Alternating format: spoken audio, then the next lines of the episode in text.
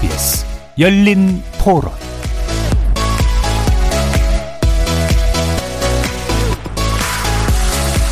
안녕하십니까. KBS 열린 토론 정준희입니다.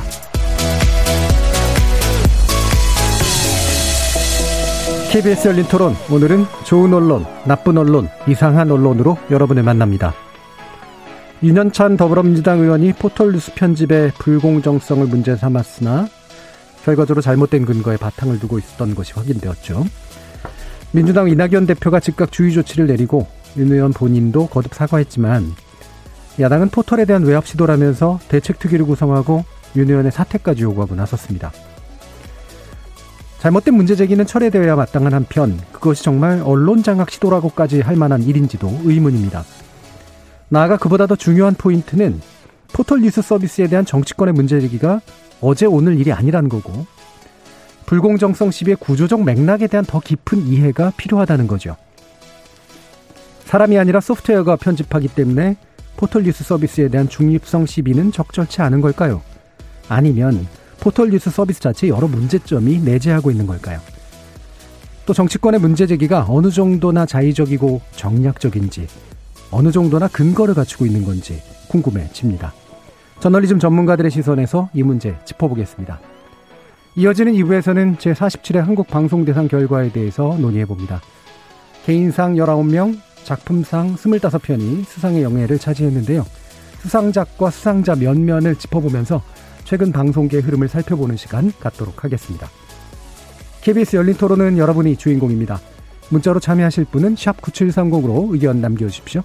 단문은 50원, 장문은 100원의 정보 이용료가 붙습니다. KBS 모바일 콩, 트위터 계정 KBS 오픈, 그리고 유튜브를 통해서도 무료로 참여하실 수 있습니다. 시민 논객 여러분의 뜨거운 참여 기다리겠습니다. KBS 열린 토론 지금부터 출발합니다. KBS 열린 토론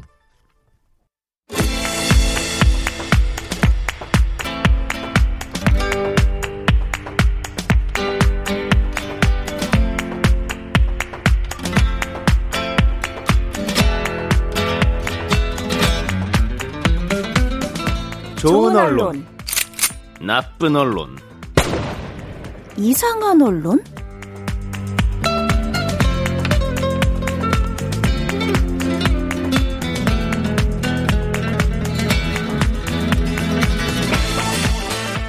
오늘 함께할 세 분의 전문가 소개하겠습니다.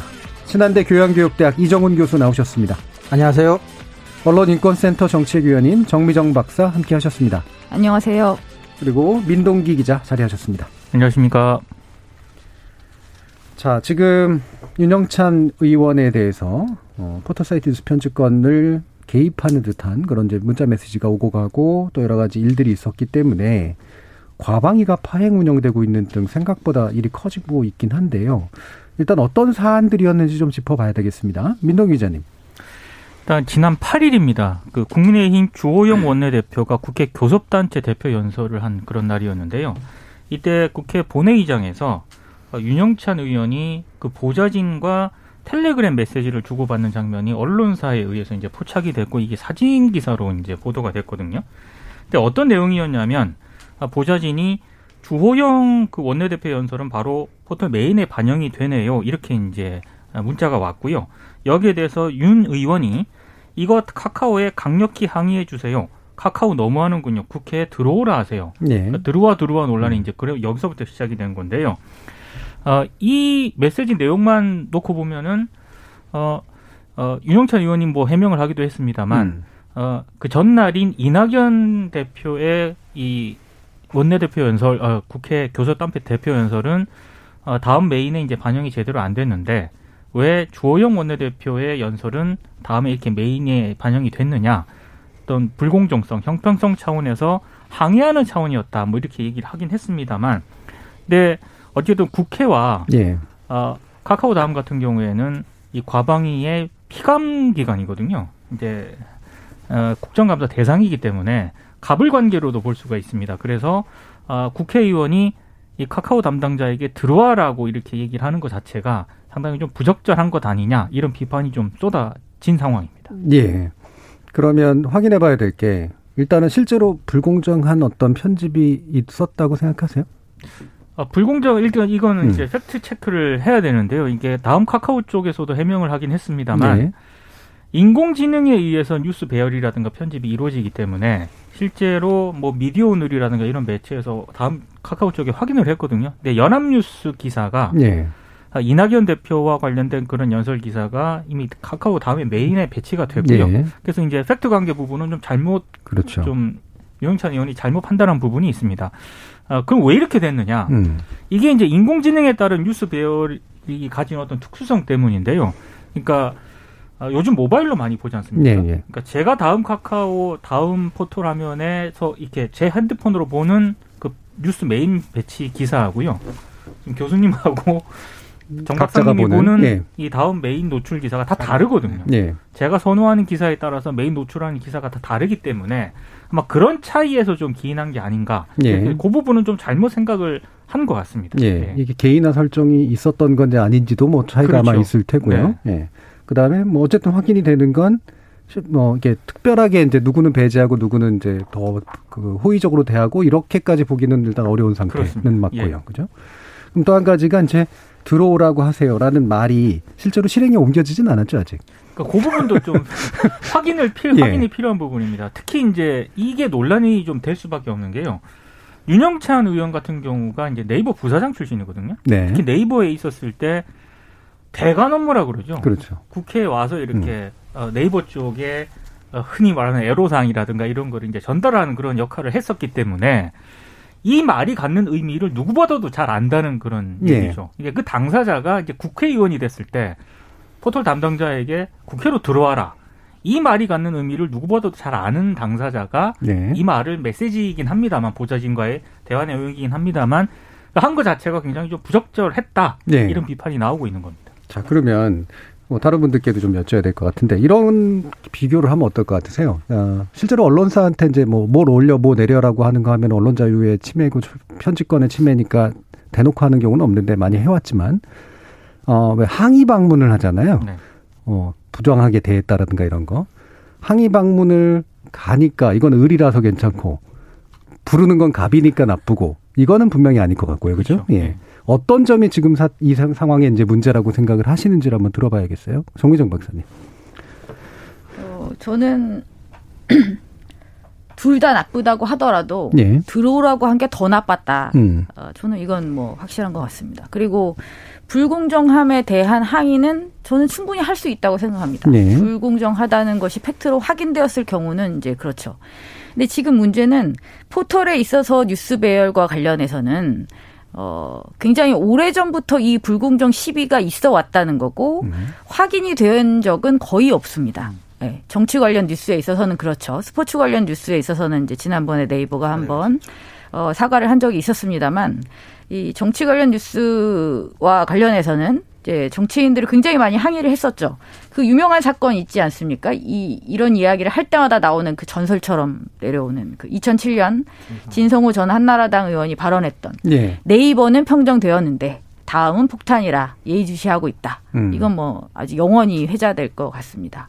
이때 결국 네이버가 소송을 제기하고 네. 진전 의원이 이제 사과를 하면서 이 사건은 이제 일단 나게 됐는데요. 이게 끝이 아니었죠. 2012년에도 이제 새누리당이 당시 이제 네이버 NHN 그다음에 당시에 이제 지금 카카오지만 당시에 다음 대표를 국정감사 증인으로 채택해서 거기에 새누리당 의원이 굉장히 강하게 항의를 했었습니다. 여당과 야당의 어, 공평하지 않은 기사 배치를 하고 있다. 그리고 또 2015년에는 또 어, 당시 다음 카카오의 특별 세무조사를 추진해서 또 논란이 된 적이 있었고요. 그리고 또 2016년에 새누리당이 또 친민주당 편집을 한다는 분석을 또 내놓으면서 또 한참 또 시끄러웠던 적이 있었습니다. 그리고 정권이 바뀌면서 이제 또 바뀝니다. 2018년에는 또 추미애 당시 민주당 대표가 이 네이버가 아무런 조치를 취하지 않고 있다. 가짜 뉴스와 악성 댓글이 이렇게 많은데 아무것도 안 하고 있다. 이건 또 문제가 아니냐라고 또 했었고요. 그다음에 또 조국 전 장관 임명 국면에서 굉장히 많은 그 실검 뭐 이런 논란도 많이 있었고 그 뒤에 결국 이제 나경원 사학 비리가 또 올라가고 나경원 원내대표 당시 원내대표와 지도부가 네이버 본사를 항의 방문하면서 규제 법안을 만들겠다라고까지도 했고 그다음에 이번에 또 이런 상황이 이제 벌어진 거죠. 예. 예, 저는 어쨌든 본질은 그런 것 같습니다. 정치 권력이 이제 언론사에 대해서 어떤 식으로든 영향력을 끼치려고 하는 지속적인 어떤 노력 이것은 계속 있어 왔고 이것을 바람직하다고 볼 수는 없다. 그리고 가장 대표적인 사례는 저는 이전에 그 청와대에 있었던 이정현 예. 씨의 그 KBS 보도국장에게 직접 전화해서 왜 항의를 했었잖아요. 그래서 최초의 방송법 위반으로 어, 어, 유죄가 인정된 바가 있었습니다. 저는 이것은 어떤 식으로든 들어오고 뭐 항의를 하던 간에 어떤 식으로든 직접적으로 언론사에게 어떤 기사의 배치나 내용과 관련해서 압박을 하는 것은 온당하지 않다라는 부분은 짚고 넘어가야 될 것 같습니다. 예, 각각의 사례들을 얘기해 주셨는데 그 사례들의 각각의 의미는 좀 다를 것 같긴 해요. 맥락에 따라 되게 다른 것들이 있는데 적어도 어쨌든 어, 여당이 됐을 때 좀 더 강하게 좀 행동하는 경향이 있는 부분은 있는 것 같고 그리고 실제로 포털 언론사라 봐야 될지 아닐지도 또 쟁점이긴 합니다만 적어도 어쨌든 내용적 편집이나 이런 거 영향을 끼치는 정치권들의 시도는 또 많이 있어 왔다. 또한 이제 포털이나 이런 데들의 불공정 시비는 또한 계속돼 왔다라는 그런 정도는 어, 받아들일 수 있을 것 같습니다. 이정훈 교수님은 어떠세요? 그 일단은 저도 대체적으로 두 분 의견과 뭐 크게 다르진 않는데요. 어쨌거나 들어오라는 표현은 한국적인 정서에서는 예, 상당한 어떤 권위적인 어떤, 이런 냄새가 분명히 나는 표현이기 때문에 굳이 뭐 그렇게까지 할 필요가 있었나라는 점 분명히 있을 것 같긴 하고요. 근데 이제 포탈이 언론이냐 아니냐 그리고 아까 대관 업무 얘기했지만 사실 포탈에서 뉴스 서비스하는 그 부문은 언론 부문이다 아니다 뭐 이렇게 논쟁의 영역일 수도 있겠지만 포탈이라고 하는 기업이 뉴스 서비스만 하진 않거든요. 그러니까 여러 가지 다른 사업과 관련된 이제 규제 부분이 있기 때문에 아마 그래서 유니원도 그런 차원에서 자기도 이제 대관 업무를 봤을 거예요. 그러니까 이제 포탈 입장에서 사실은 국회나 정부한테 이렇게 일방적으로 이렇게 뭔가 뭐 이렇게 당하기만 하는 이런 관계라기보다는 또 포탈에도 포탈 입장에서의 어떤 정치인들에 대한 이해관계도 있기 때문에 좀 그런 상호적인 관점에서 바라볼 필요도 좀 있을 것 같아요. 하지만 어쨌거나 뉴스와 관련해서 국회의원이 뭐 언론사에 누구를 들어오라 뭐 또는 항의 방문하는 것도 마찬가지지만 어, 결코 적절치 않은 행위다 이렇게 생각을 합니다. 예. 그러면 음 아, 일단은 저기 민동기 기자님도 의견을 아까 정확히 다 밝히진 않고 리포팅을 해주셨으니까. 그러니까 예. 저 같은 경우는 이게 어 갑을 관계가 일정 부분 반영이 돼 있다라고 예. 생각을 해요. 만약에 아까 정준희 교수님이 얘기한 것처럼 언론사가 어떤 보도 마음에 들지 않는 보도라든가 이런 걸 했다 이랬을 때 국회의원이 들어오라고 하세요 이런 표현 절대 못 쓰거든요. 그렇죠. 항의 방문을 할지언정. 항의 방문도 음. 아마 굉장히 꺼려할 겁니다. 꺼려하죠. 네, 예. 굉장히 아, 굉- 이건 진짜 문제다라는 사안에 대해서는 아마 항의 방문을 음. 할 텐데 그렇지 않은 경우에는 대부분 이제 어필을 한다거나 이런 차원에서 끝낼 텐데 왜 그러면 다음 카카오 쪽에서는 이 그 다음 카카오를 상대로는 들어오라라는 표현 물론 예. 보좌진에게 한 거긴 합니다만 음. 그런 표현을 썼을까 결국에는 이제 포털은 사업을 하는 지금 이 교수님 말씀대로 사업을 하는 당사자거든요. 그러면 국회에 아, 특히 포털의 사업 특성상 여러 가지 규제를 받는 걸 굉장히 그렇죠. 싫어합니다. 예, 규제를 가급적 하지 말도록 대관 업무를 해야, 해야 되는 그런 상황이다 보니까 아무래도 국회 쪽에서는 국회를 상대하는 포털 입장에서는 의리될 수밖에 없는 거고요. 그런 관계가 반영된 어떤 그렇죠. 표현이지 않나. 뭐 저는 그렇게 생각을 합니다. 예. 유니언 스스로가 대관 업무를 할 때 의뢰 입장에서 그런 그렇죠. 업무들을 이제 봐왔던 거죠. 그래서 음. 아마 쉽게 들어오라고 얘기했을 수도 있을 것 같아요. 그게 그런 표현을 용서받을 이유라는 얘기는 아니지만 그런 저간의 맥락은 있지 않나 싶습니다. 예. 그러니까 그게 이제 들어오라고 해가 말 그대로 이른바 이제 속칭 조인트를 까느냐라고 하는 이제 그런 문제냐. 아니면 말 그대로 어필을 하는 그런 과정의 하나인데 언론사한테는 그거를 다른 방식으로 하지만 네. 이런 이제 대관 업무를 흔히 수행하는 데들에는 오라고 해서 얘기를 하는 어필을 하는 이런 방식이었을 가능성도 물론 당연히 있을 것 같습니다. 근데 이런 대관 업무라고 하는 표현 이게 뭐 하시는 분들은 이제 아니까 직업 세계에 계신 분들은 근데 이제 일반인들은 잘 모르시기도 하고 이러는데 이것도 되게 재밌는 것 같아요. 그러니까 외국은 그냥 로비라고 표현을 하는데 네, 그렇죠. 정치인이나 국회의원에 대해서 뭔가 가서 뭔가 하는 일인데 대관 업무라고 할 때 관이라는 표현을 쓴단 말이에요. 그냥 정치도 아니라. 음, 관이라고 그러죠. 그렇죠. 관, 이게 이제 네, 관. 우리가 이제 관제 네. 규제, 그 관에 의해서 광범하게 일어났던 규제권이나 허가권 이런 것들이 굉장히 있었던 흔적이 음. 아직도 좀 강하게 남아 있어서 그렇죠. 대관 업무라는 표현을 국회한테 쓰는 음, 이런 것도 좀, 좀 독특하지 않은가라는 생각도 좀 있어요. 뭐 로비가 합법인 또 서양하고 우리나라는 아직까지 로비가 또 합법은 아니기 때문에 로비라는 표현을 쓰는 것에 대한 부담이 있을 수도 있겠고요. 음. 예. 그러니까 이제 왜 로비라 그러면 사실은 갑과 을이라고 말하기도 약간 좀 그렇고 대등한- 살짝 대등한 대등한, 각자의 권력을 네, 가지고 그렇죠. 이제 어떤 교환 관계가 일어나는 교환 건데. 예. 대관은 이제 갑을 관계가 분명히 있고 그렇죠. 이제 관은 기다리고 있고 이제 기업은 가가지고 뭔가를 해야 되는 이런 상태가 돼 있는 거 뭐 이런 환경도 좀 있긴 있는 것 같습니다. 어 그러면 어, 몇 가지 좀 쟁점 좀 짚어보죠. 어 일단은 음 그 지금 유니언이 한 행동은 충분히 오해를 할 만한 일이었다라고 보는데 지금 야, 야당의 반응처럼 언론 장악 시도다. 라고 얘기하면서 이제 들고 일어나는 정치화시키고 있는 문제에 대해서는 어떻게 보세요, 이정 교수님? 뭐 정치적인 대응이라고 봐야 되겠죠. 예. 소위 말하는 이제 정치적 대응. 그러니까 뭐 언론을 장악한다는 건 정치적 수사라고 저는 보고요. 어 그것에 의해서 장악될 포탈도 아니지만 뭐 포탈을 장악하기 위해서 들어오라고 했다고 하는 것도 좀 과장된 해석이 아닌가 싶은 생각도 있습니다. 네, 윤동기 기자님.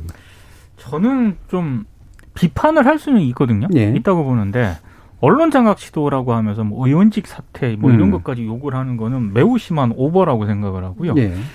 어, 윤영찬 의원의 그 문자 메시지 내용 분명히 그 부적절한 처신으로 비판을 받아야 합니다만 사실 정치권하고 포털 관계에 있어서 그러면 지금 국민의힘은 자유로운가? 예. 그건 또 아닙니다. 그렇죠. 왜냐하면 정치권 전체가 포털과의 어떤 그런 기생적, 기형적인 어떤 관계를 상, 그러니까 공존하는 그런 관계였다고 생각을 하거든요. 그게 자유롭지 않기 때문에 저는 만약에 그 국민의힘 의원들이 어, 유영찬 의원과 이 민주당에 대해서 비판을 하려면은 먼저 좀 선행돼야 될 어떤 그런 조치가 있다고 봅니다. 예. 왜냐하면 아까 정 박사님도 얘기를 하셨지만 언급을 해주셨지만 과거에 포털 장악 논란이 계속 불거졌을 때 또 한나라당 뭐부터 쭉 한나라당, 이- 있지 예. 않았습니까? 이런 부분에 대해서 그러면 아, 지금 뭐 제대로 반성을 하, 해 왔었느냐? 또 그건 아니거든요. 그러니까 논의의 초점이 지금 어 뭐 언론 포털 장악 시도다 이런 차원으로 갈 게 저는 아니라고 보고요. 어, 오히려 지금 이 과거의 정치권과 포털의 이런 이상한 어떤 기형적인 행태를 이제는 좀 새롭게 버전업을 시켜야 되는데 그런 논의로는 안 예. 되고 있다는 거죠. 예. 음. 그게 저는 가장 큰 문제라고 봅니다. 예. 정미정 목사. 저는 좀 우습다는 생각이 좀 들어요. 음. 이런 사안이 반복될수록 뭐냐면 결론으로 나올 때 항상 그래서 포털을 규제한다가 되는 거예요. 음. 그러니까 말이 이상한 거죠. 계속 누가 잘못했는데요. 계속 권력이 잘못했어요. 계속 포털을 어떻게든 이용하려고 영향을 미치려고 했던 거는 권력이었다고 정치인들이었어요. 그러면 스스로가 자중할 수 있는 방법을 찾는 게 먼저죠. 그게 논리적으로 해결을 하려면 잘못한 걸 고쳐야죠. 그들의 잘못된 권력이 잘못 된 행태를 했다면 그것을 반성하고 그것을 고치고 그것이 재발하지 않을 법을 않을 수 있는 방법을 논의하는 것이 우선이지 왜 거기서 항상 사업자를 때려잡으려고 하고 세업, 사업자를 규제하려고 하고 사업자를 옥죄려고 합니까? 물론 에, 포탈이 항상 옳다는 얘기는 아닙니다. 그건 예. 이제 좀 뒤에서 다시 예. 말씀드릴 게 있고 하지만 이번 이건 거의 이제 해프닝으로 끝났으니까 이게 해프닝이어서 또 다행이라는 생각도 들고 하지만 지난 역사를 돌아봤을 때 정치 권력이 특히 언론사들에게 일부 언론사들에게 행했던 이러한 행위에 대해서는 일단 일차적인 반성 그리고 재발 방지에 대한 스스로가 대책을 마련하는 것이 저는 우선되어야 된다고 생각합니다. 예. 그럼 이제 어, 이 부분은 다시 좀 얘기를 해야 되는데, 그러니까 지금 국, 그러니까 국민의힘 야당 쪽에서 이제 제기하고 있는 부분이 만약에 제대로 된 제기가 되려면 의원 사퇴는 이렇게 실질적으로 실현 가능하지가 않은 그런 정치적 공방으로 하지 말고 사실은 정치권 자체 전체가 자유롭지 않기 때문에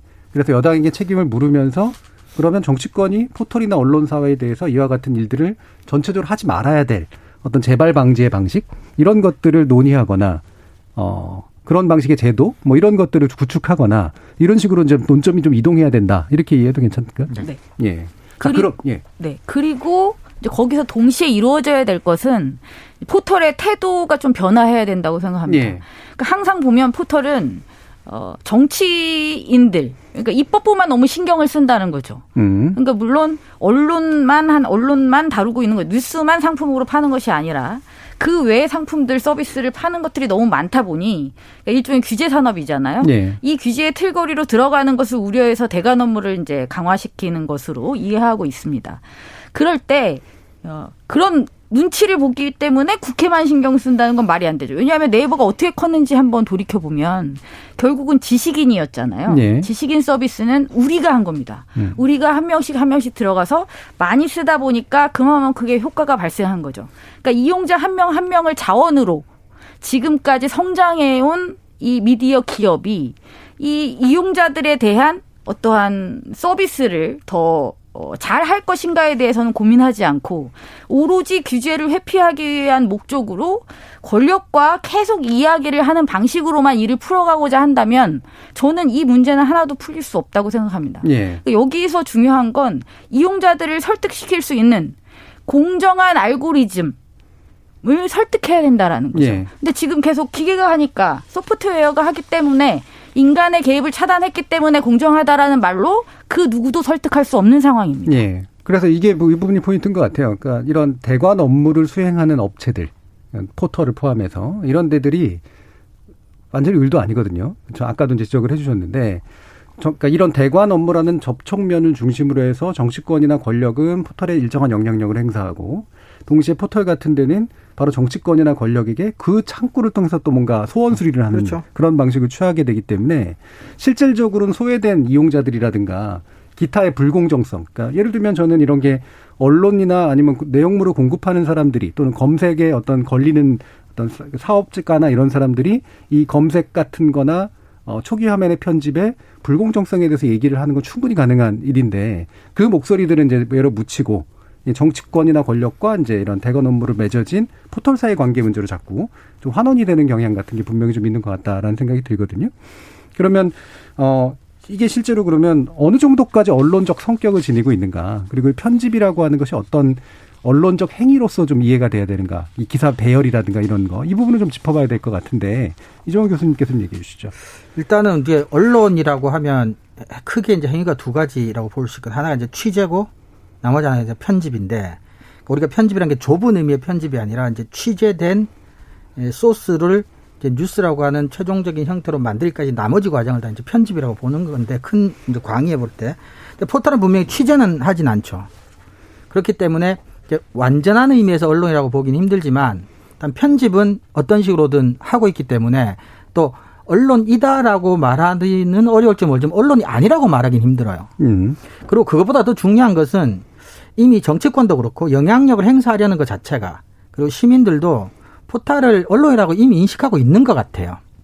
그리고 언론 못지않게 어떤 면에서 언론보다 더 큰 사회적 영향력을 행사하고 있고 그래서 이게 이제 언론이냐 언론이 아니냐라는 논쟁 또는 논의는 지금은 좀 때가 많이 늦은 논인 것 같다. 일정한 언론적 성격을 지닌다. 분명히 언론적 네. 성격을 지니는 건 맞다. 근데 오히려 이제 모순되는 부분이 있는 것 같아요. 포탈 입장에서는 책임을 지, 이제 언론이면 져야 될 사회적 책임이 있기 때문에 그게 이제 부담스러워서 자꾸 언론이 아니다라는 쪽으로 이야기를 주장을 자꾸 펴는 것 같고. 근데 국회에서도 언론 장악 시도라고 표현하기도 하거니와 포탈에 관심을 갖는 건 포탈이 언론적 성격을 갖고 있다고 보기 때문인데 근데 또 웃기는 거는 정치권에서 정말 언론인 이제 신문과 방송한테 들어오라든지 뭐 이렇게 하진 또 않거든요. 어떤 식으로든 이렇게까지 이제 포털을 대하듯이 대하진 않는단 말이죠. 포털 입장에서 또 그런 대우를 받고 싶지 않으면 스스로가 언론이라고 이야기를 하고 뉴스 관련 부문 사업을 좀 언론사와 준하게 책임감 있게 또 운영하면 되는데 또 포털은 그러고 싶어 하진 않는 것 같아요. 그래서 시민들이 생각하는 것하고 포탈 정치권에서 생각하는 것하고가 좀 세계가 악유가 잘 안 맞는 것 같아요. 그래서 예. 지금쯤 와서는 우리가 이제 뉴스 언론이네 아니네 책임을 지겠네 안 지겠네라고 얘기하는 것 자체 좀 늦었고 포탈이 어떤 식으로든 어떤 식으로든 지금보다는 훨씬 더 강한 윤리적인 사회적인 책임을 좀 더 갖는 형태로 뭐 제도가 필요하다면 제도 뭐 스스로 윤리적인 의식을 갖는다면 뭐 어떤 형태로 좀 더 강화된 형태가 좀 필요한 건 사실인 것 같습니다. 예. 그리고 또 많은 이용자들이 예. 그러잖아요. 요즘에 너 그거 어디서 봤어? 어, 네이버에서 그 네이버 뉴스로 그냥 인식을 해버리지 그게 조선일보다 한겨레다 물론 그렇게까지 구분해서 보는 기사들도 굉장히 많고 그런 소비자들도 많지만 그냥 그렇고 그런 아주 가벼운 많은 수많은 뉴스들을 우린 그냥 네이버에서 봤다고 하고 다음에서 봤다고 하는 경우가 굉장히 많습니다. 이러면 언론적인 성격을 저는 더 이상 어, 이해 인정을 할 수밖에 없는 상황이다라고 봅니다. 예. 뭐 사실 우리나라에서 법적으로 언론이라는 것에 대한 명시, 명시적인 정의는 없고 언론중재위원회가 대상으로 삼는 것을 그냥 언론이라고 대충 법적으로 포괄을 하는데 신문이나 방송에 대한 정의는 있을 수 있어도 근데 이제 그 언론의 성격을 지금 이제 두 부분이 얘기해 주셨지만 정정 박사님 얘기해 주신 건 이제 수용자 관점, 그러니까 수용자가 언론으로 인지하느냐 아니냐 일단 이 부분이고 이정훈 교수님께서 얘기해 주신 그런 부분은 어, 일단 취재 측면에 있어서 언론 효과는 없지만 내용적 편집 측면에서 효과가 있다. 근데 그것도 약간 더 세밀하게 봐야죠. 완전 내용은 아니라 제목을 약간 바꾸는 정도의 편집을 가하는 경우가 일부 있고, 그 다음에 제일 중요한 건 이제 화면에서 그치. 어떤 뉴스가 노출되도록 하는가라는 이른바 지면 편집과 유사한 효과를 갖는 것. 이 부분이 이제 제일 중요한 거고, 지금도 이제 문제 제기한 게 바로 이제 그 부분이잖아요. 그렇죠. 예, 민동기 기자님. 저는 이게 언론이 아니냐 이 문제보다는요. 어, 네이버라든가 다음에 포털, 그러니까 메인에 배치되는 뉴스 메인에 배치되는 그 기사들이 실질적인 우리 그 여론 시장에 엄청난 영향력을 행사를 하고 있다라는 거죠. 네. 그러니까 미디어 행위를 하고 있습니다. 음. 아까 정 박사님도 말씀을 해주셨지만 기사를 어디서 봤냐고 물어보면 대부분 포털에서 봤다고 하는 사람들이 압도적으로 많고요. 그러니까 그거는 이제 우리는 취재를 안 하니까 아, 기성 언론처럼 우린 취재를 안 하니까 우리 언론이 아니야. 이거는 이제 포털사 측의 해명일 뿐이고 저는 이미 여론에 막강한 영향력을 행사하고 있기 때문에 어, 그에 맞는 어떤 책임을 요구하는 건 우리 사회에서 당연하다고 생각을 하고요. 다만 이제 어 네이버라든가 이런 쪽에 기사의 그 메인 화면에 어떤 기사가 배치되느냐에 따라 분명히 우리가 굉장히 영향을 많이 받지 않습니까? 예. 그러니까 그 부분에 있어서 결국에는 어, 뉴스 공정성 논란이 그래서 제기가 되는 건데 사실 저는 회피해 왔다고 생각을 합니다. 포털사 쪽에서. 예. 그러니까 뉴스라고 하는 게 결국에는 가치 판단의 문제일 수밖에 없는데요. 그 가치 판단의 문제를 최대한 배제하기 위해서 결국에는 여러 논란을 거쳐 지금 온 게 이제 인공지능 알고리즘이까지 왔거든요. 근데 이미 뭐, 뭐, 전문가, 많은 전문가들이 얘기를 했지만, 그럼 인공지능이 수행하는 알고리즘, 이거는 그럼 공정하냐? 설계자나, 결국 그것도 사람이 만드는 건데, 기초 단위에서 설계를. 그 설계자의 판단이 개입될 수밖에 없거든요. 그러니까 그 자체도 전, 편파적일 수밖에 없기 때문에 결국에는 포털사 쪽에서도 어, 본인들이 미디어적인 행위를 하고 있다는 걸 인정을 하고 예. 어느 정도의 간섭과 규제도 불가피하게 이제 받아들여야 되지 않나 음. 이렇게 생각을 합니다. 예.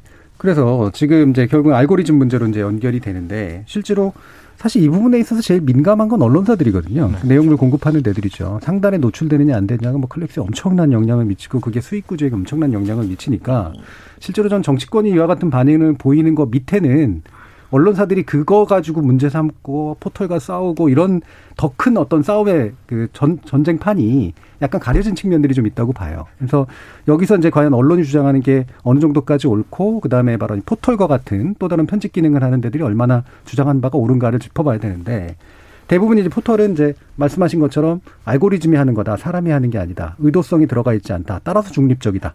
라고 하는 이제 평가를 내리는데 민동기 기자님은 거기도 어차피 편향이 들어간다. 기준을 세워서 알고리즘을 만드는 거기 때문에 제가 이 지적을 해주셨단 말이에요. 네. 어떻게 보세요, 정 일단은 AI는 AI가 편집하니까 중립적이라는 얘기는 사실은 거의 허상에 가깝고요. 왜냐하면 AI라는 로직 자체가 초기에 이제 규칙 시스템을 설정해 놓고 그 다음에 그 설정해 둔 규칙 시스템에 따라 이 AI가 학습을 하면서 이제 진화해 나가는 형태이기 때문에 그 초기에 설정해 놓은 규칙 시스템 안에 그 개발자나 그 시스템을 설정한 사람의 뭐 관점이라든지 뭐 이런 것들이 당연히 이제 들어갈 수밖에 없기 때문에 AI는 중립적이지는 않은데 사실 AI가 중립적인 아니냐보다 더 문제는 포탈들이 AI에게 뉴스 편집을 맡긴 의도라고 생각해요. 이게 저널리즘적으로 AI가 하는 게 사람이 하는 것보다 훨씬 더 좋은 결과를 내놓기 때문이기라기보다는 음. 책임을 피하기 위한 거라고 저는 그게 크다고 보거든요. 항상 문제 제기를 받으니까. 근데 이제 이런 말씀 드린 이유가 왜 조선일보 왜 한겨레는 그 기사를 일면 탑으로 실었어라고 문제 제기하는 걸 전 들어본 적이 없어요. 그건 그 신문사의 고유한 편집 권한이라고 생각하고 또 그만큼 신문사는 그 결정에 책임을 지죠. 근데 포탈은 책임을 안 지려고 하니까 문제가 생기는 거예요. 책임은 지고 싶지 않으니까 사람이 하지를 못하겠고 이제 이제 기술이 발달해서 AI가 그 정도 편집을 할 수 있게 되니까 포탈 입장에서는 다행이라고 생각할 수도 있는데 저는 그래서 AI가 중립적이다라는 환상에 빠진 것도 위험하지만 그 AI에게 편집을 맡긴 의도도 저는 그렇게까지 바람직하진 않다. 그래서 포탈이 아까도 이제 기자님도 말씀하셨지만 좀 더 최종적인 마무리 정도는 인간이 하는 게 맞고 음. 또 그것에 대해서 포탈도 적절하게 윤리적인 책임을 표명하고 지는 게 맞다. 저는 이렇게 생각을 합니다. 예, 그렇게 책임을 지면 언론이 좋아할까요? 근데 좋아하진 않겠지만, 예. 그러니까 한 번에 모든 것을 얻을 수는 없겠지만 최소한 그렇게 되면 우리가 특정 신문과 특정 방송국에게 왜 그 뉴스를 제일 먼저 방송했어?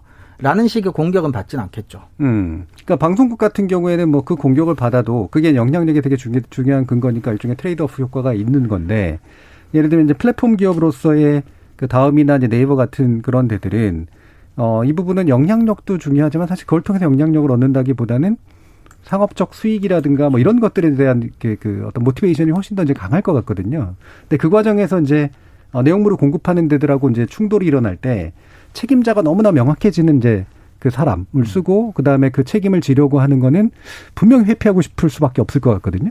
민노 기자. 그러니까 이게 어 저는 그래서 오히려 어, 이 문제를 좀 생산적인 걸로 바꾸려면 예. 그래서 개인적으로 윤영찬 의원한테도 굉장히 안타깝게 생각을 음. 하는 게 있습니다. 본인이 네이버에 있을 때 대관 업무를 해가지고요. 그 문제점이 뭔지를 저는 정확하게 알고 있다고 생각합니다. 아는 분들이 더 그런 경우 많죠. 그러니까요. 예. 야, 그래서 윤영찬 의원이 특히 국회 과방위 소속이기 때문에 네. 그러면 이제 정치권에서 이 포털과 이런 과거의 어떤 기형적인 이 관계를 정상화시켜야 된다. 음. 어떻게 정상화시켜야 되느냐? 결국에는 우리가 이미 플랫폼이 형성이 됐지 않습니까? 포털을 통해서 뉴스를 소비하는 사람들이 너무 많다 보니까 예.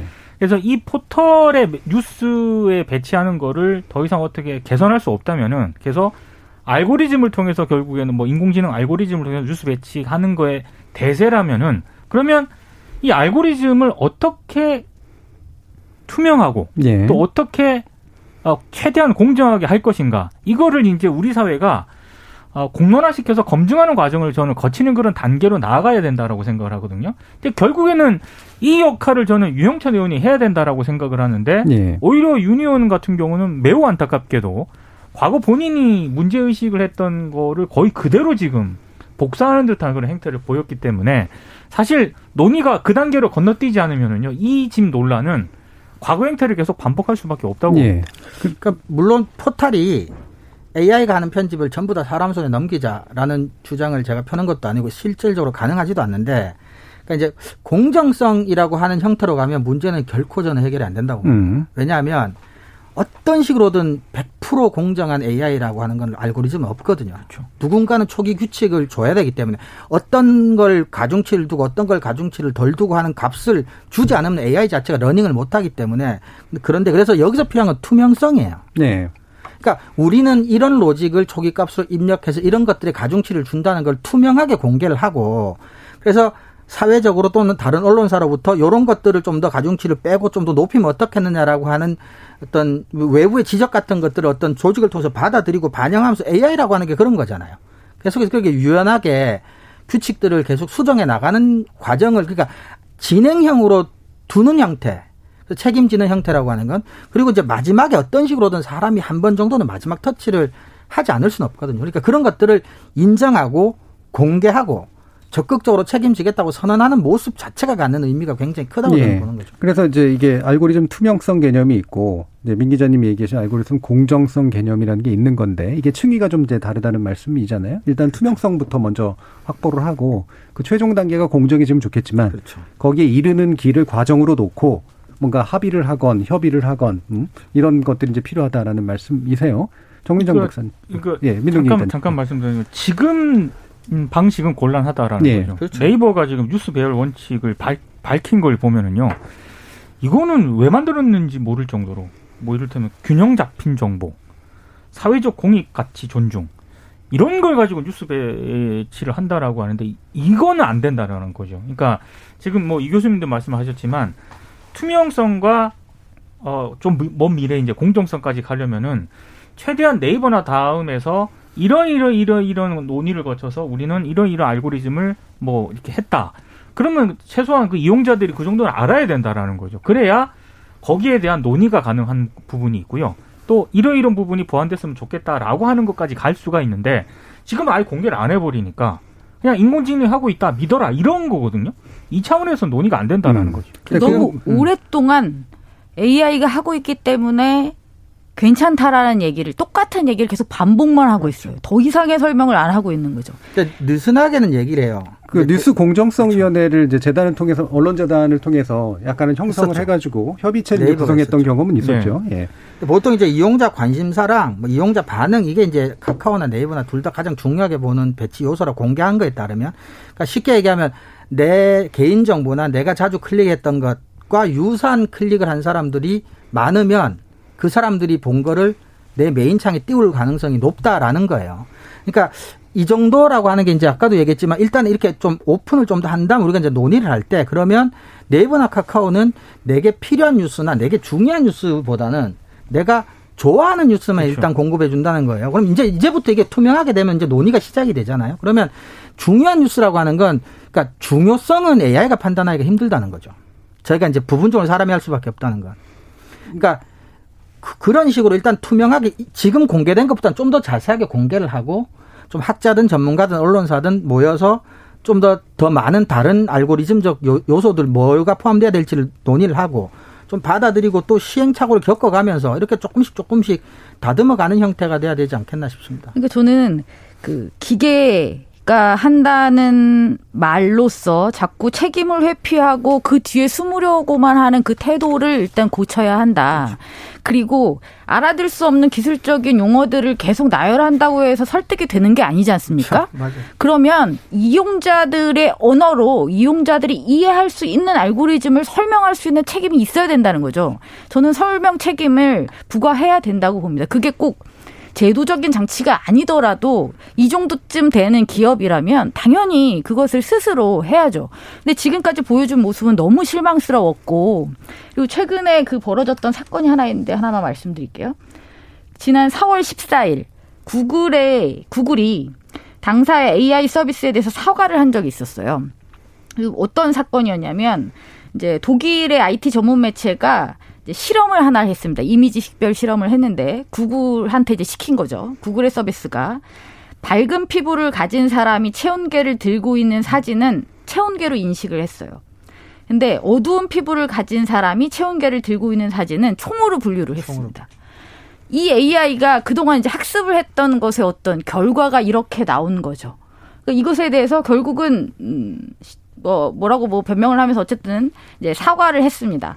그러니까 어떤 인간이 수많은 경험을 굉장히 빠른 속도로 반복적으로 학습을 하는 것이 AI라고 한다면 인간이 어쩔 수 없이 가지고 있는 편견, 뭐 혐오, 차별 이 모든 단점을 AI는 그대로 학습을 한다는 얘기밖에 안 됩니다. 예. 그런데 AI에게 이런 것을 맡기고 중립적일 것이라고 이야기하는 것은 절대 신뢰할 수가 없는 거죠. 예. 그렇다면 이 알고리즘이 어떻게 그 중립성을 향해 갈 것인지 어떤 원리로 어떤 방식으로 그것을 우리에게 설명을 해야 하고 만약에 그것으로 인해서 이용자들에게 피해를 입혔다면 책임을 져야 된다고 생각합니다. 예. 그래서 아까 이제 이종훈 교수님이 그래서 다시 말씀하신 부분이 여기하고 이제 연결이 되는 거죠. 그러니까 사람 손에 맡겨라가 아니라 결과적으로 보면 공정함에 대한 논의는 누군가 책임을 지지 않으면 해결이 안 되는 그런 문제가 되는 욕을 먹을 각오로 하건 그렇지 않건 간에 결국 이 부분이 AI나 무슨 이상한 기술로 회피될 수 있을 것처럼 하는 행동들은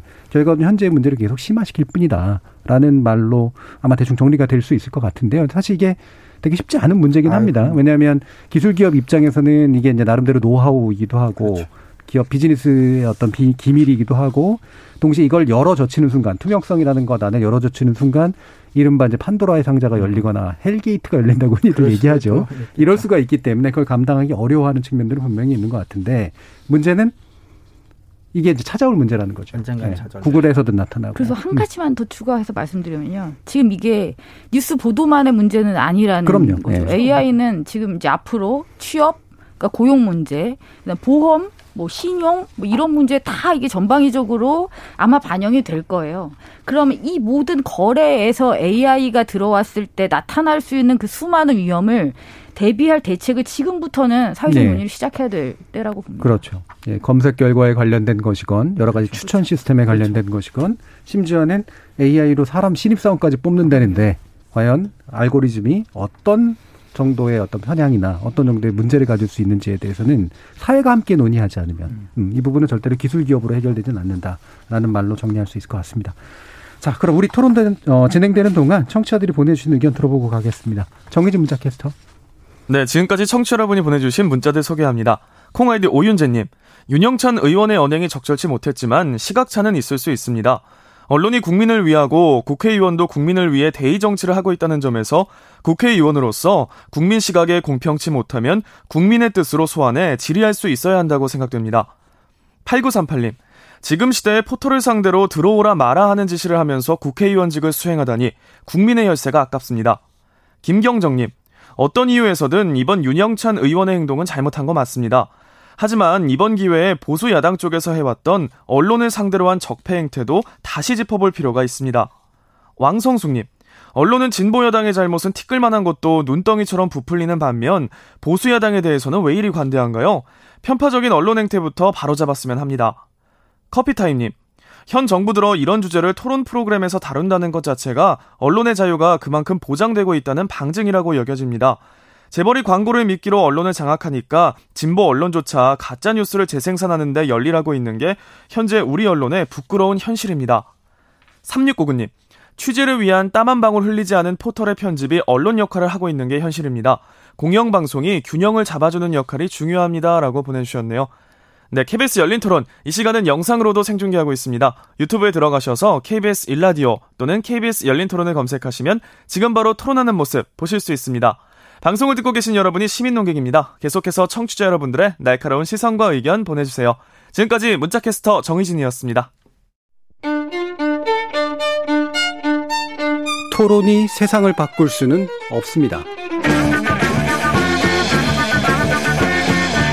하지만 토론 없이 바꿀 수 있는 세상은 어디에도 없습니다.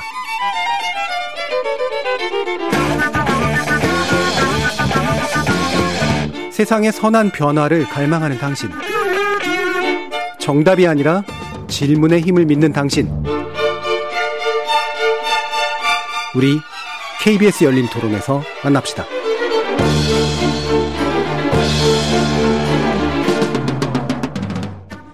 KBS 열린 토론, 좋은 언론, 나쁜 언론, 이상한 언론 2부의 주제는 펭귄 예능인상 수상 47회 한국방송대상이 특별한 이유입니다. 함께해 주실 세 분의 전문가 소개해 드릴 텐데요. 민동기 기자, 그리고 정미정 박사, 이정훈 교수 이렇게 세 분 함께하고 계십니다. 아, 예, 펭귄 예능인상 수상에 대해서 예, 특별한 게 바로 이건가 보네요. 그렇죠? 제목이 이런 거 보면. 어, 확실히 이게 제 눈에 띄는 그런 측면이었던 것 같은데, 어, 일단은 한국 방송 대상이 뭔지 잘 모르시는 분들 많아요. 어, 되게 안타깝게도. 어떻습니까, 이정훈 교수님? 네, 한국 방송 대상은 9월 3일이죠. 방송의 날을 기념하여 개최되는 국내에서 가장 오래된 방송 시상식인데요. 1973년 10월 30일에 대한민국 방송상이라는 이름으로 제1회 음. 시상식이 열렸고요. 어, 문공, 당시 문화공보부에서 주최하다가 76년부터 제4회 때부터 지금의 이제 방송협회로 이관되어 한국방송 대상으로 명칭도 개칭되고 그래서 지금까지 이어져 오고 있습니다. 그래서 지상파 방송뿐만 아니라 어, 모든 형태 방송국 40여 개 방송사의 예, 프로그램 음, 그리고 출연자를 대상으로 어, 한국 방송 대상을 시상하고 있습니다. 예. 그 한국 방송상에서 한국 방송 대상으로 바뀌었던 거네요. 저도 그 네. 부분은 몰랐습니다. 어, 근데 이제 방송협회라고 하는 데가 원래는 이제 지상파 방송사들의 어, 협의체인데. 그렇죠. 여기서 말하는 지상파 방송사 물론 TV만 포함하는 게 아니라 라디오까지 이제 포함하는 그런 거긴 하고요. 어, 근데 모든 방송을 대상으로 수상한, 시상한다, 심사하고. 어, 이게 맞나요? 아니, 정규 모든 방송은 아니고 지상파 방송에 한해서입니다. 예, 예. 근데 그러니까 라디오와 지금 TV를 이 교수님 예. 말씀하신 거는 음. 이제 라디오도 포함하고 지역 지역 그렇죠. 지역까지 다 포함해서. 포함한다는 예. 네, 의미입니다. 그래서 이제 40개라고 말씀하시는 네. 그 방송사들이라고 하는 게 그렇게 지역에 있는 지역 방송, 지역, 지역 라디오, 방송, TV, 지역 라디오, 예. 네, 이런 것까지 다 포함하는 거고. 그래서 이제 여러분들이 좋아하시는 TBN, JTBC 이런 데는 안 들어간다는 거죠. 종편 이런 데도 안 들어가요. 안 들어가고. 네. 안 들어가고. 자, 그런데 이게 최근까지는 사실은 가장 그 방송계에서 권위 있는 상이었던 거는 사실 맞긴 합니다. 그렇죠. 네. 종편이 등장하고 이제 다른 기타의 PP 채널들이 등장해서 이렇게 좀 드라마도 잘 만들고 이렇게 되기까지는 최근의 일이니까. 네. 그래서 최, 어, 한 10년 전까지만 해도 가장 권위 있는 방송계의 상이었던 건 맞고 최근 들어서도 사실은 그래도 지상파가 여전히 컨텐츠를 자- 잘 만드는 것들이 있으니까 거기에 대해서도 좀 의미 있는 상으로 주어지는 것들은 맞죠. 어, 그러면 요번 이제 그, 요번은 이제 다 비대면 상태가 돼버렸고 그래서 좀 원래는 이제 방송계에 굉장히 큰 축제처럼 벌이는 일인데 그냥 조용하게 지나가긴 했습니다만, 어, 여러분들이 상 보시면서 어떤 것들이 좀 눈에 띄든지 정기정 박사님부터 소개해 주시죠. 뭐 아무래도 이번 대상이 참 예, 음. 인상적이었다고 말씀드리고 싶습니다. SBS, SBS 스페셜이 네. 대상을 받았는데요. 어디에나 있었고 어디에도 없었던 요한 시돌 용현 어, 이부작 다큐멘터리입니다. 이 요한 시돌 용현이 한 사람이더라고요. 한 그렇죠. 사람의 네. 음. 이제 세 개의 다른 이름이고 어 정말 그 세 개의 다른 삶을 또 살았다고도 또 볼 수 있고 어 이부작이었는데 그 뒤로 또 후속 다큐를 또 SNS에서 네. 계속 또 방송을 하더라고요. 그리고 예전에 여러분들도 많이 보셨을 거예요. 그 세상에 이런 일이라는 프로그램에서 네. 한번 그 시돌 맞습니다. 로 네. 한번 소개된 적이 있어서 예, 그때 당시에는 이제 지금은 나는 자연인이다라는 프로그램이 아주 유명해져가지고 그 이제 MBN에서 하는 네. 프로그램인데요. 자연인 하면 되게 익숙한데 이 당시에는 그런 게 별로 없었거든요. 네. 그러니까 그 당시에 방송됐을 때 이 시돌 김시돌 씨가 거의 최초의 자연인이다라고 예. 할 정도로 유명세를 또 이뤘었습니다. 그 처음에 이제 그거 나왔을 때까지만 해도 제가 사실은 별로 좋아하지 않는 음. 휴먼 스토리 형식으로 소비가 됐던 측면이 좀 있어요. 아, 음. 네. 예, 그렇죠, 그래서 제가 그렇죠. 처음에 그렇게 뵙, 기 때문에 약간은 말 그대로 지금 자, 나는 자연이다 정도로 대하듯이 그렇게 했는데 SBS에서 이걸 방송할 때 보고서는 깜짝 놀랐거든요. 아 이런 배경 스토리가 있었단 말이야 그러면서. 근데 그렇죠. 어, 그렇게 감동적이셨나요? 그는 이뭐 뭐라고 하지 울지 않고는 보기 힘들었다고 밖에는 말씀드릴 수가 없을 것 같아요. 저는 음. 일단 한 인물을 소재로 해서 다루는 다큐멘터리는 보통 지나친 극화, 그렇죠. 예. 과장, 음. 영웅화 음. 이런 것들이 이루어지는 걸 개인적으로는 이렇게 썩 좋아하진 않습니다. 좀 부담스럽고 좀 이런 측면이 많아서. 어, 근데 이 프로그램은 일단 만듦새 자체가 그렇게 각이 잡히지 않더라고요. 음. 그리고 이분 자체가 그렇게 포장할 수 없는 분이라는 그렇죠. 또 생각이 좀 많이 음. 들고. 그래서 제가 이 다큐멘터리를 보면서 더 울컥울컥 했던 게 혹시 에, 이분이 이제 80년대에서부터 그 모든 투쟁의 앞에 서서 어, 소외된 자들을 위해서 싸워왔던 뭐 이제 그런 분인데요. 그게 이제 제가 크면서 겪었던 여러 가지 일들, 그러니까 동시대를 살았던 거죠. 음. 그 시대의 그 사건들을 제가 다 알았던 사건들이고, 예를 들어서 뭐 삼풍백화점이 무너졌는데 강원도에서 갑자기 뛰어와가지고 막 구조 네. 작업을 하고, 그 다음 기자들이 오니까 그냥 빠져서 또 도망가 네. 버리고, 그리고 산속에서 또 혼자 살다가 사람들이 뭐 하면 뭐 그걸 그렇게 다 도와주고 다니고 누가 뭐 해주려 고 그러면 또 그냥 그냥 숨어버리고 뭐 이런 굉장히 특이하신 네. 어떤 분. 근데 그, 그 중에 있었던 굉장히 굵직굵직한 뭐 87년 6월 항쟁이라든지 삼풍백화점 붕괴라든지 이런 사건들이 제가 다 겪고 저도 봤던 그런 사건이기 때문에 제가 더 이렇게 공감을 하는 걸지 그렇죠. 아니면 정말 이 프로그램이 너무 잘 만들어서 제가 이렇게 공감을 크게 하는 건지는 잘 구분이 되지 않습니다. 음. 그러니까 이분이 그러니까 우리 human story 할 때 흔히 personality라는데 그 가- 인간 가진이 가지는 고유한 어떤 독특함 이게 사실 제일 중요한 요소잖아요. 이런 거에. 그렇죠.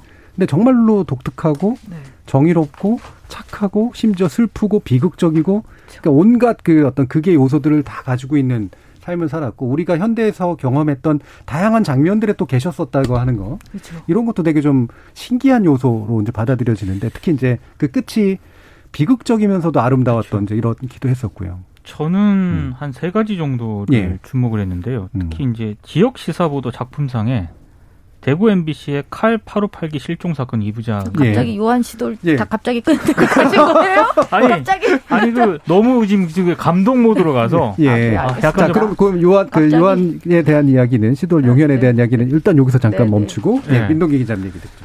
이 사실 지역 시사 프로그램에 대해서 사람들이 제, 저도 지금까지 그런 약간 예. 편견 비슷한 걸 가지고 있는데 이런 굵직한 이슈에 대해서는 잘 다루지 않는다라는 음. 그런 생각을 가지고 있었거든요. 특히 이제 지역 방송에서 시사 프로그램을 만들 때 가장 많이 다뤘던 게 이제 광주 5.18이라든가 네. 이런 부분 아이템들을 주로 많이 다뤘는데 칼 858기 실종 사건 같은 경우에는 대구 MBC가 실제로 예산을 굉장히 많이 투자를 했었고요.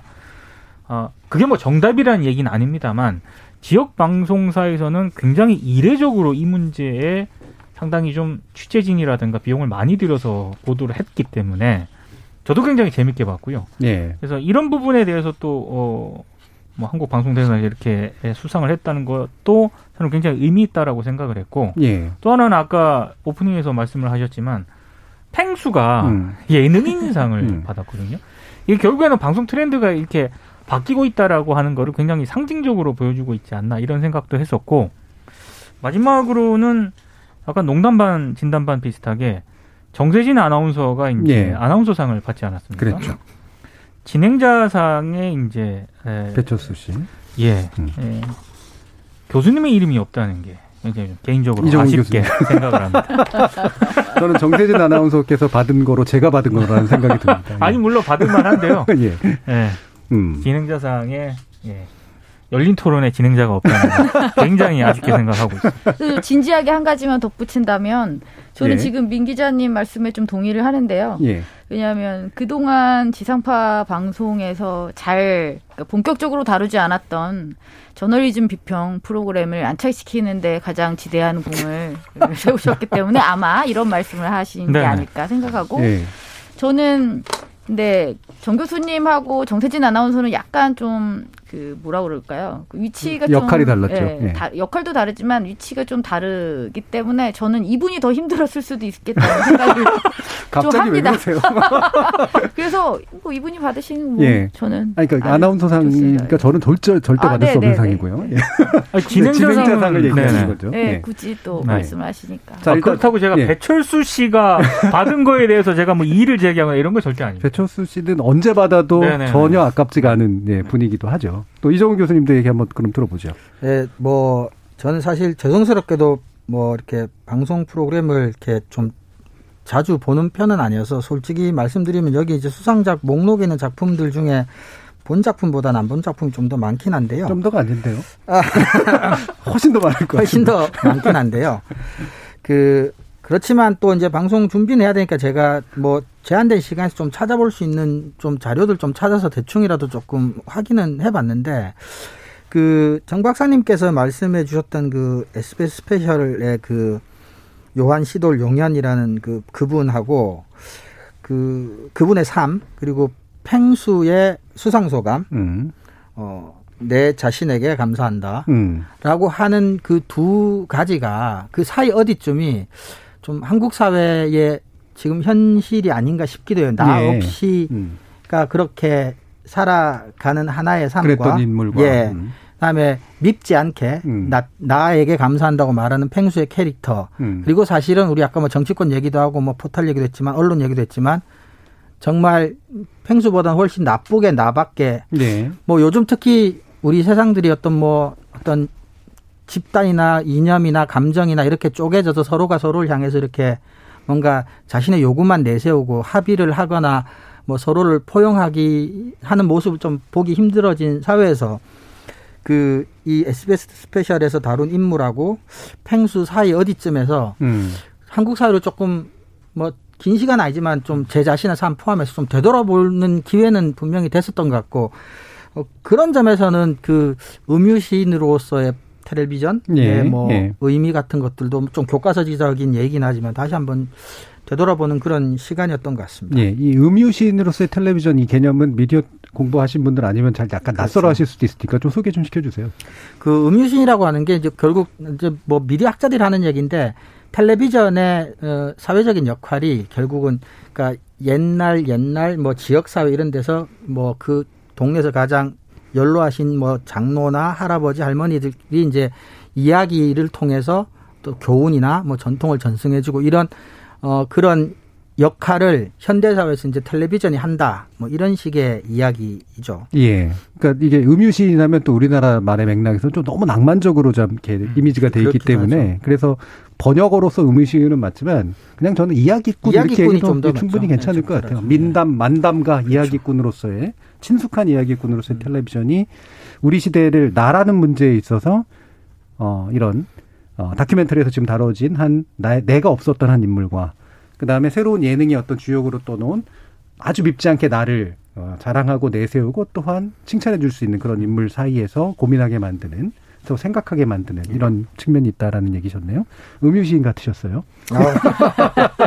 자 이렇게 여러 가지로 쭉 한번 늘어봤는데 어 오케이 뭐 다른 분들이 말씀하시는 것에 대해 더 얘기해 주셔도 좋고 일단 펭수 얘기는 좀 더 한번 해보죠. 그러니까 네. 이게 어떤 측면에서 되게 좀 특별하다라고 느껴지세요, 민동기 기자님? 일단 음. 그 예능 인상이잖아요. 예능 인상이죠, 그렇죠? 인상이죠. 예능 인상이거든요. 인상. 근데 펭수가 분명히 그 회자가 됐고 네. 굉장히 이슈가 많이 되긴 했습니다만 어, 사실 이 한국 방송 대상이라고 하는 게 어찌 보면 약간 좀 권위라든가 예. 아, 좀 이런 표현이 적절한지 모르겠습니다만 약간 보수적일 수가 있거든요. 약간 음. 엄숙주의 예, 같은 게 엄숙주의가 엄숙함이 굉장히 있었죠. 지금까지 팽배해 왔었는데 이제 펭수에게 예능 인상을 줬다라고 하는 거는 이미 이제 그런 흐름 자체 예. 가 좀, 조금 이제 무너지고 있다라는 거고요. 음. 이제 새로운 어떤 트렌드가 트렌드를 한국 방송대상도 받아들이고 있다라고 봤던 거고 그리고 펭수가 사실 그 어. 뭐 아이들에게 인기 있는 캐릭터가 저는 아니라고 생각을 하거든요. 네. 결국 펭수는 어른들을 위한 동화 같은 그런 캐릭터라고 보는데 그게 상징하고 있는 게 결국 아까 이 교수님이 얘기했지만 나거든요. 음. 수상소 감도 나예요, 나. 음. 어, 내가 내가 제일 좋아. 뭐 음. 나가 중요해. 감사해. 이런 거거든요. 항상 난 참 대견해. 예, 예, 예. 그러니까 지금 시대에 어떤 그런 그 예능 캐릭터가 사람들에게 소비되는 그런 방식, 상징성 이런 것들을 펭수를 통해서 확인이 된 게 아닌가. 그래서 예. 여기에 이제 예능 인상을 줬다라고 하는 것은 음. 대단히 좀 의미가 있다라고 생각을 네. 합니다. 저는 그 구체적인 후보자 목록을 이렇게, 이렇게 지금 그 대상 같은 거 이렇게 쭉 시- 이렇게 심사 진행될 때 안 봤는데 일부러 펭수는 상을 탈 것 같았거든요. 네. 근데 예능인 상을 탈 거라고 예상은 못했어요. 저도 예상을 못했습니다. 바로 그 부분이 되게 중요한 포인트인 것 같은데 굳이 말하면 노벨 문학상을 그렇죠? 음. 밥 딜런이 받는 그쵸, 것 같은 그쵸. 좀 느낌? 그런 느낌. 예. 그렇죠. 그런 그렇죠. 약간 장르도 네. 좀 넘어서 네, 뭔가 네, 새로운 네. 파괴들이 생기고 이런 느낌 같은 게 좀 들더라고요. 그러니까 EBS에서 만약에 연말에 방송사들이 자체 시상식을 하잖아요. 예. 만약에 EBS에서 펭수에게 상을 줬다 그러면 음 그런데 예. 여기 지금 한국 방송 대상이거든요. 그렇죠. 예능인상에 펭수에게 줬다라고 하는 거는 굉장히 의미가 있다고 음. 봅니다. 그리고 펭수가 또 나도 강조하지만 펭귄도 엄청 강조하잖아요. 그러니까 사람이라고 스스로 아닌. 얘기 안 하고. 네. 정문정 박사님도 특별함에 대해서 동의하세요? 어, 저 음, 무조건 동요. 저는 펭수를 아주 좋아합니다. 저는 그 그 그 개김 그 개김? 개김성을 아주 아주 아주 좋아합니다. 아주 마음에 들어. 한번 찾아봐야 돼. 이게 계기다라고 하는 게 표준어는 맞죠. 근데 비방송 용어 아닙니까? 표준어는 다 방송이 가능한 아닙니다. 표준어 안에서도 이제 약간 그 예, 속된, 비격식어 예, 이런 것들. 의미가 있다면 어쨌건 이미 방송이 나갔습니다. 이미 나갔을 예. 때. 알겠습니다. 그렇지 않을 겁니다. 제가 확인해 볼게요. 다음에 꼭 말씀을 드리도록 하겠습니다. 아, 저는 또 한 가지 예. 프로그램 말씀드릴 게 있어요. 그 어, 연예오락 라디오 작품상으로 KBS 와이파이 삼국지가 있습니다. 아. 예. 어, 이거 이거 드라마라는 거 아시죠? 그럼요. 저는 네. 자주 듣습니다. 라디오 오 자주 들으세요. 예. 라디오 드라마인데 요즘엔 사실 라디오 드라마가 많이 이제 없어졌잖아요. 그렇죠. 네. 예전에는 라디오 드라마가 정말 많았었거든요. 음, 그렇죠. 근데 이제 이게 소리만 가지고 하다 보니까 와 정말 막 그 연극보다 더 과장된 느낌. 예. 음. 왜냐하면 이게 영상 매체랑 청각 매체는 다를 수밖에 없잖아요. 음. 영상 매체는 왜 클로즈업 훅 들어가니까 눈썹만 찡긋해도 막 감정이 훅 오는데 이거 소리만 가지고 하니까 막 더 과격하게 막 이렇게 하는. 그래서 듣다 보면 막 뭔가 이렇게 막 우울거리지만 또 또 또 다른 카타르시스를 느껴주게 하는 뭐 이런 게좀 있었는데 최근에 이제 이 드라마가 또 시작을 한 거예요. 와이파이 삼국지가. 근데 이걸 유튜브로 보니까 정말 정말 재밌더라고요. 네. 유튜브 화면으로 나와요. 음. 그 성우분들이 아, 아, 그래요? 성우분들이 예, 녹음을. 해요. 어. 녹음을 하는 걸 그냥 유튜브로 다 나옵니다. 아. 근데 네. 거기서 정말 연기가 어. 이건 그냥 내보내도 될 정도의 수준의 예. 그러니까 그게 소리만 낸다고 해서 말만 그냥 막 이렇게 하는 게 아니에요. 온몸으로 그 연기를 하시더라고요. 성우의 우가 배우 할 때 그 우잖아요. 그렇죠. 목소리 목소리 배우라고 연기자. 근데 이제 네. 몸도 다 쓴다는 그렇죠. 거죠. 실제로 몸을 써야지 그런 소- 소, 리가. 나와요. 예. 네. 나오는 그리고 그런 연기가 결국 나올 수밖에 음. 없는 거죠. 기회가 되신다면 한번 이 유튜브를 한번 아, 보시면 그렇군요. 정말 정말 흥미롭고 네. 더더더 재밌습니다. 저는 와이파이 삼국지 이게 한 2년 됐나요? 이게 시작한 지? 근데 아 이거는 KBS가. 바뀌는 어떤 징조 중에 하나다 이런 생각이 음. 들 정도로 좀 약간 음. 경박하게 느껴지면서도 되게 새롭거든요. 네, 예. 정말, 근데 이게 정말 KBS. 일라디오에서 이게 네. 낮에 나온다라고 하는 걸 되게 신선하게 받아들였었는데 정말 유튜브로는 안. 하는 줄 알았어요. 아, 유튜브. 왜냐하면 보여주기가 되게 어려울 거라고. 생각해요. 그걸 네. 보여주더라고요. 어. 꽤 넓은 곳에서 성우들이 이렇게 왔다 갔다 마이크 카페에서 네. 하면서 막 하고 이제 또 빠지고 그 다음에 또 근데 이게 합이 합이 정말 기가 막히게 잘 맞아요. 네. 보다 보면 와 저거를 리허설 도대체 얼마나 하면 저, 저 합이 나올까 싶을 정도로 음. 어, 정말 놀랐습니다. 이게 우리나라에서. 애니메이션 제작이 좀 줄어들고 음. 그다음 외화에서 이제 더빙이 줄어들면서 사실은 이제 성우분들이 네. 그렇죠. 좀 이렇게 많이 예전에 비해서는 이제 위치가 많이 줄어들었는데 저는 성우분들이 가지고 있는 그 독특한 영역에 대해서 상당히 존중하는 편이거든요. 그렇죠. 근데 맞아요. 이 부분이 이제 우리 미디어 산업과 이렇게 좀 새로운 영역도 좀 찾아갔으면 좋겠다는 생각도 좀 드는데. 그렇죠. 네. 감각기관 중에서도 귀가 갖는 또 예. 특유의 어떤 민감성이라든지 또 그런 것들이 좀 음. 있으니까 또 청각 매체가 갖는 장점은 매력은 여전한 것 같아요. 산업적으로 이제 뭐 좀 위기에 처했는지 어쩐지 잘 모르겠지만 음. 자 그러면 이런 어, 올해 저는 뭐 동백 그 동백이라고 흔히 부르는 어, 동백 꽃 필 무렵이 가지고 있었던 이 드라마도 저는 장르적으로 굉장히 좀 훌륭했다라고 좀 판단을 하거든요. 어, 비단 KBS라서 하는 얘기 아니라 KBS가 이걸 하다니 이런 생각도 좀 상당히 좀 들었었고 이게 스릴러 장르에 뭐 멜로 장르에 그 다음에 뭐 이제 가족 드라마 같은 요소가 다 들어가 있는데도 어느 하나도 빠지지 않고 관습적이지 않았다라고 하는 거. 어, 이것도 상당히 좀 훌륭했는데 안타깝게도 지상파에 요즘은 좋은 드라마가 이런 이런 정도의 좋은 드라마가 지상파에서 잘 안 나온다는 거. 이게 제일 또 좀 아쉬운 점이 아닌가라는 그런 생각도 좀 했었습니다. 이미 근데 다양한 장르물이나 뭐 외국 드라마를 시청자들이 이제 뭐 충분히 많이 다양하게 감상할 수 있는 시대가 됐기 때문에 좀 눈 높이라기보다 눈의 넓이 같은 것도 좀 이미 조금 다양해지는데 지상파 방송이 가지고 있는 약간 소재적 표현적인 뭐 한계 같은 것도 조금 있어서 그런 건가 싶기도 하고요. 그러니까 지상파 드라마가 아직도 대부분이 대부분 관습적이에요. 그렇죠. 예, 과거의 관습이나 과거의 문법을 벗어나지 못했고 그러니까, 네. 제가 생각하기엔 그거는 어, 제작 결정을 내리는 상층부의 문제입니다. 음. 실제로 그걸 만드는 PD들의 문제라든가 이런 것보다도 그러니까 첫 번째는 이제 그렇다는 거죠. 그러니까 이게 그래도 이, 이 정도는 해야 이 정도의 어떤 시청률이 나와라고 하는 기존의 관습에 익숙하신 분들이 의사결정을 좀 내리고요. 두 번째로는 이제 좋은 지난번에도 잠시 얘기했습니다만 좋은 스크립트가 먼저 안 들어와요. 음. 지상파에. 음. 예. 그러니까 아무래도 돈 문제도 맞아요. 좀 있고 이제 여러 가지 어, 지금 TVN이라든가 JTBC 등에 이렇게 이제 드라마에 굉장히 신경을 쓰는 쪽이 가지고 있는 딴 데서. 밀려서 이제 돌아와 그렇죠. 예. 다 까이고 일로 왔다고. 음. 근데 최근에 제가 그 주말 드라마를 몇 번 지나가면서 본 적이 있는데요.